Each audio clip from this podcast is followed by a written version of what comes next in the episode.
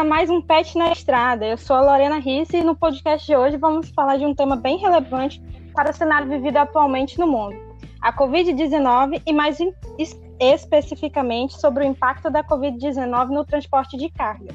Os convidados do programa de hoje são André Cristóvão, Fábio Martino, Felipe Leal, Lorena Risse, Marcelo Bavier e Marina Donato. Com a palavra agora temos Marina, que vai falar sobre o impacto do, no transporte de cargas ferroviárias e o PIB do transporte.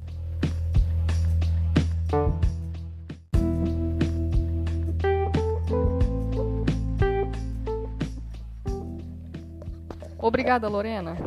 Meu nome é Marina Donato e eu irei tratar sobre o PIB do transporte e a queda recorde no primeiro semestre de 2020 devido à Covid-19. Transporte em números da CNT do mês de setembro mostra que, em função da pandemia do novo coronavírus, o PIB do setor caiu quase o dobro do registro nos primeiros seis meses do ano. O PIB, que é o Produto Interno Bruto, do Brasil teve uma queda de 5,9% nos seis primeiros meses de 2020. Na comparação com o mesmo período do ano passado, o do transporte registrou quase o dobro da retração, com 11,3%. Em um semestre marcado pela pandemia da Covid-19, esse foi o pior resultado para o setor, desde o início da série histórica das contas nacionais trimestrais do IBGE. IBGE é o Instituto Brasileiro da Geografia e Estatística, que foi iniciado em 1996. Além disso, o desempenho do transporte foi duas vezes pior do que o registrado no auge da recessão de 2014 a 2016. Em relação aos impactos da Covid no sistema do modo de transporte ferroviário, verificamos que de janeiro a junho de 2020, a movimentação ferroviária brasileira total caiu 7,6% de toneladas úteis transportadas, TU, na comparação igual ao período de 2019. É importante ressaltar que o primeiro semestre de 2019 foi um período desafiador para o segmento do transporte ferroviário, pois foi afetado pelo rompimento da barragem de Brumadinho, comprometendo a produção e o transporte de minério de ferro, mercadoria que historicamente representa mais de 70% do volume total transportado por ferrovias brasileiras. Portanto, a queda registrada no primeiro semestre de 2020 se dá uma base de comparação já bastante fraca. Passo a palavra agora para o Fábio, que irá falar sobre a movimentação de carga nos portos brasileiros durante a pandemia da Covid-19.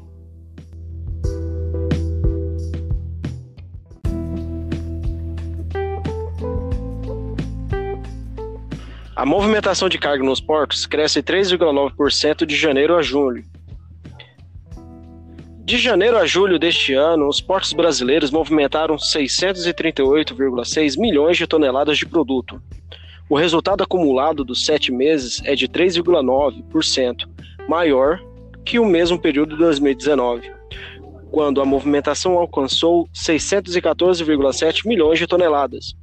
Os dados atualizados até este mês de julho estão disponíveis no painel do CNT, Confederação Nacional de Transportes, no, no painel transporte aquaviário.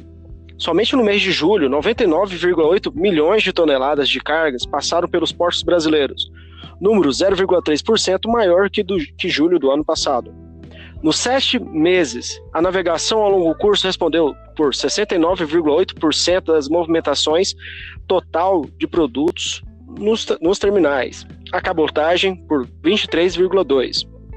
A análise dos dados mostra ainda que, em 2020, o setor registrou resultados negativos somente no mês de janeiro, queda de 15,2% em relação a dezembro de 2019. Em março e abril, os resultados foram melhores do ano, melhores do ano até o momento, com alta com altas de 11,5 e 20,3 respectivamente, comparados ao mesmo período dos meses de 2019.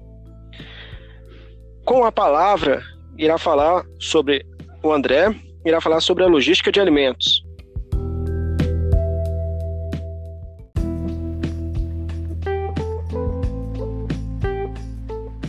A pandemia da Covid-19 afetou a economia e o abastecimento das cidades em todo o mundo, principalmente causada pelo isolamento social necessário. Quando falamos em abastecimento de alimentos nas cidades, há maior preocupação com a qualidade dos produtos. Essa logística naturalmente já possui grandes desafios e características próprias de higiene para não contaminação dos alimentos. Durante a quarentena, o maior desafio dessa logística foi com relação aos alimentos frescos, como os pescados, frutas e verduras, que precisam ser distribuídos quase que de imediato. E como fazer isso em um momento onde os deslocamentos estão limitados? No primeiro momento, foi visto em diversas cidades o desabastecimento.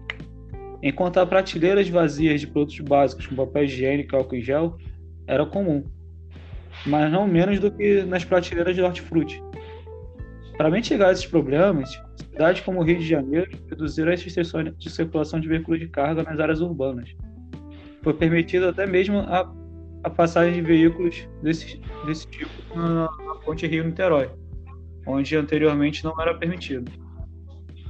Outra questão a ser observada é, com os vários restaurantes fechados, houve uma alteração no comportamento dos consumidores e, consequentemente, na demanda.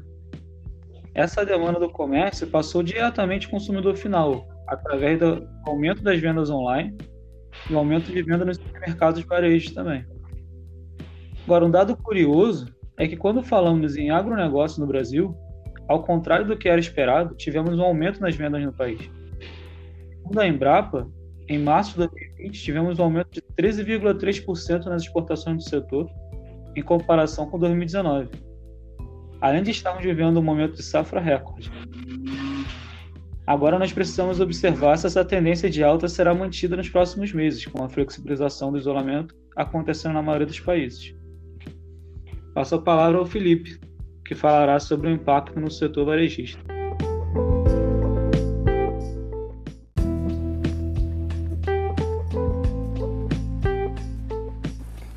Boa noite, pessoal. É, eu vou falar um pouco do impacto da pandemia nas empresas do mercado varejista, tá? Então, primeiro momento, as empresas que tiveram maior impacto são aquelas que tinham maior parcela de faturamento em vendas em lojas físicas. Né? Então, uma pesquisa do Sebrae também apontou que 74% dos faturamentos da empresa já reduziu na primeira semana, né? Mas esse impacto já teve início desde o começo de 2020, que para muitas empresas do mercado varejista é o início da cadeia logística acontece na China, né? Então muitos produtos vêm de lá e lá já tiveram um lockdown logo no começo de 2020. Né? Portanto, as empresas que não tinham e-commerce bem estruturado sofreram bastante, pois elas precisavam se reinventar e acelerar o processo de vendas por e-commerce de forma extremamente eficiente. Né? E o comércio eletrônico explodiu. Né? O faturamento de algumas empresas de varejo chegou a mais de 300% comparado ao mês anterior. Então, incluindo até empresas que não tinham seu e-commerce bem estruturado, os consumidores eles recorreram a essa forma para poder continuar adquirindo, consumindo né, o, os bens que eles queriam consumir. É, outro impacto significativo nas empresas de varejista foi com o transporte de carga, pois muitos veículos tiveram que retornar com as mercadorias enviadas para as lojas e no momento do, da viagem teve o lockdown, o fechamento das lojas e esses veículos tiveram que ficar parados durante um mês no centro de distribuição, já que dentro do centro de distribuição também teve paralisação devido à pandemia. Então, isso acarretou um, um número bem alto de avaria né, durante esse tempo, já que os veículos não eram é, preparados para aguentar é, ficar com a mercadoria dentro deles durante esse período todo. Né? Além do outro impacto também que teve para aumentar as avarias foi o, a superlotação dos centros de distribuição. Então, nenhuma empresa estava preparada para esse tipo de situação e elas tiveram que adaptar seus centros de distribuição para receber todas aquelas mercadorias que foram compradas pelo fornecedor. Então, teve também um número elevado de avaria durante esse, esse período. E um outro impacto também muito grande foi na, no retorno gradual né, da abertura das lojas físicas, então as empresas continuaram precisando se reinventar, já que teve um retorno não planejado dessas lojas. Então, nesse momento, algumas empresas reabriram, outras não reabriram, e com isso não tinha como, não era viável levar as mercadorias do centro de distribuição para as lojas. Então tiveram que fazer transferência entre as próprias lojas. Isso causou um impacto de não abastecimento delas muito alto quando ela, essas lojas que transferiram as peças reabriram. Né? Tiveram vários outros impactos no setor varejista, mas trarei melhor, melhores informações para vocês no próximo podcast, pessoal. Agora com a fala o Marcelo que falará sobre o impacto no tráfego de veículos.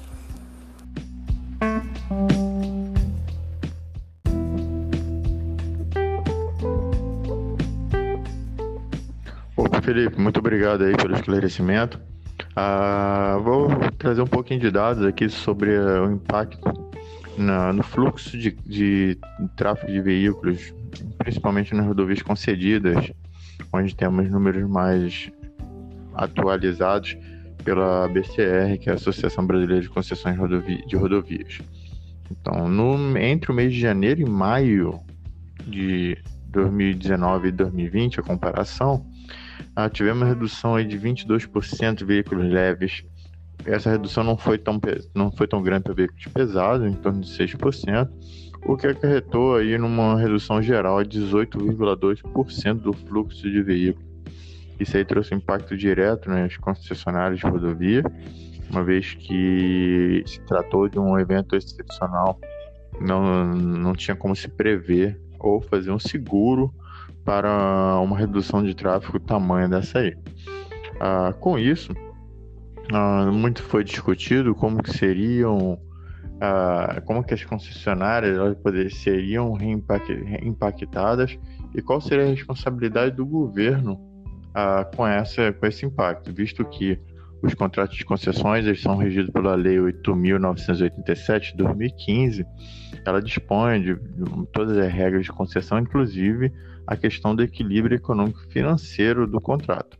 Então, o impacto desse direto sem ter uma previsão, um impacto que não tinha uma previsão, realmente houve um parecer da Advocacia Geral da União junto ao Ministério da Infraestrutura, o parecer número 261 de 2020, que ele em parte reconhece ah, essa possibilidade de reequilíbrio econômico-financeiro dos contratos de concessão.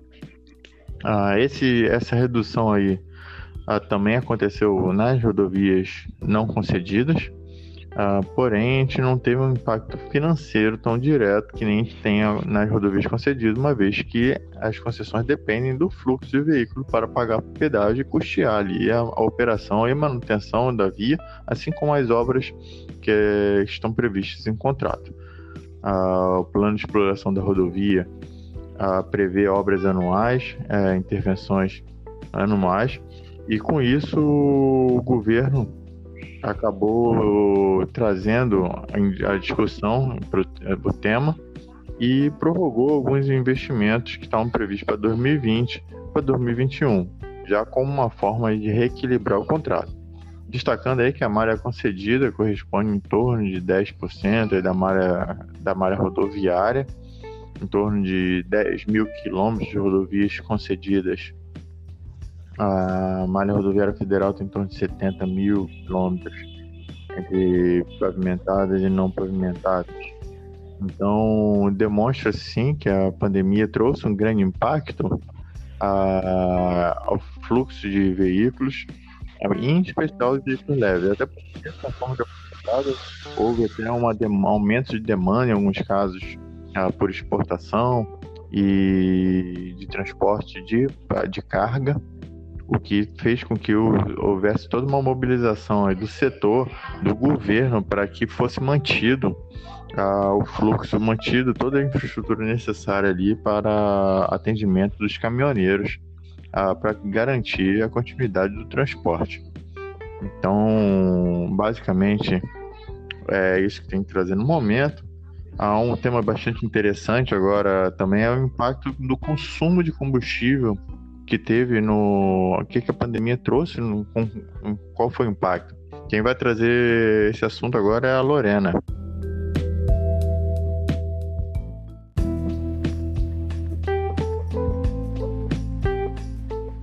Entre os impactos causados pelo distanciamento social devido à Covid-19, temos a redução na circulação de pessoas, como consequência, diminuição no consumo de combustíveis, o que gera uma nova logística na distribuição de cargas líquidas no Brasil devido à nova configuração do consumo nacional. Em junho de 2020, a empresa de pesquisa energética EPE divulgou uma nota técnica intitulada Os impactos da pandemia de Covid-19 no mercado brasileiro de combustíveis, onde é analisado os efeitos de curto prazo no mercado de combustíveis. No que tange à variação da demanda brasileira de combustíveis durante o período de distanciamento e isolamento social, dados da Agência Nacional de Petróleo, Gás Natural e Biocombustíveis, ANP, indicam que nas vendas de querosene de aviação houve uma redução de 85%, na gasolina comum de 29%, no óleo diesel B 14%, realizadas no mês de abril de 2020 em comparação com o mesmo período de 2019. Por outro lado, as vendas do gás de efeito de petróleo aumentaram em 4% no mesmo mês. Dados do Ministério da Agricultura, Pecuária e Abastecimento apontam que a comercialização de etanol hidratado diminuiu 37% em abril. Para um cenário de, de mais de sete meses de isolamento, apenas a comercialização do óleo diesel B consegue retomar a padrões semelhantes ao de 2019, isso devido à grande dependência do combustível para o transporte de mercadorias e bens. Os impactos da pandemia de Covid-19 sobre a demanda nacional de derivados do petróleo são amplamente percebidos ao longo, ao longo de toda a cadeia downstream. A redução do consumo é inicialmente observada na revenda, sendo transmitida ao longo da cadeia, afetando distribuidoras, transportadoras, importadores e refinarias. E com o aumento da estocagem e diminuição do processamento de, de, petróleo, a retração nos volumes comercializados também podem gerar alterações nos fluxos logísticos de petróleo e derivados. Apesar disso, como há uma projeção para a normalização do consumo do óleo diesel, a tendência é que ocorra um foco maior na produção e comercialização desse tipo de combustível, devido à sua grande utilização no transporte de carga. No entanto, ainda há incertezas quanto à variação dessa, da demanda desses combustíveis nos próximos meses, a depender do desdobramento do quadro do novo coronavírus no Brasil.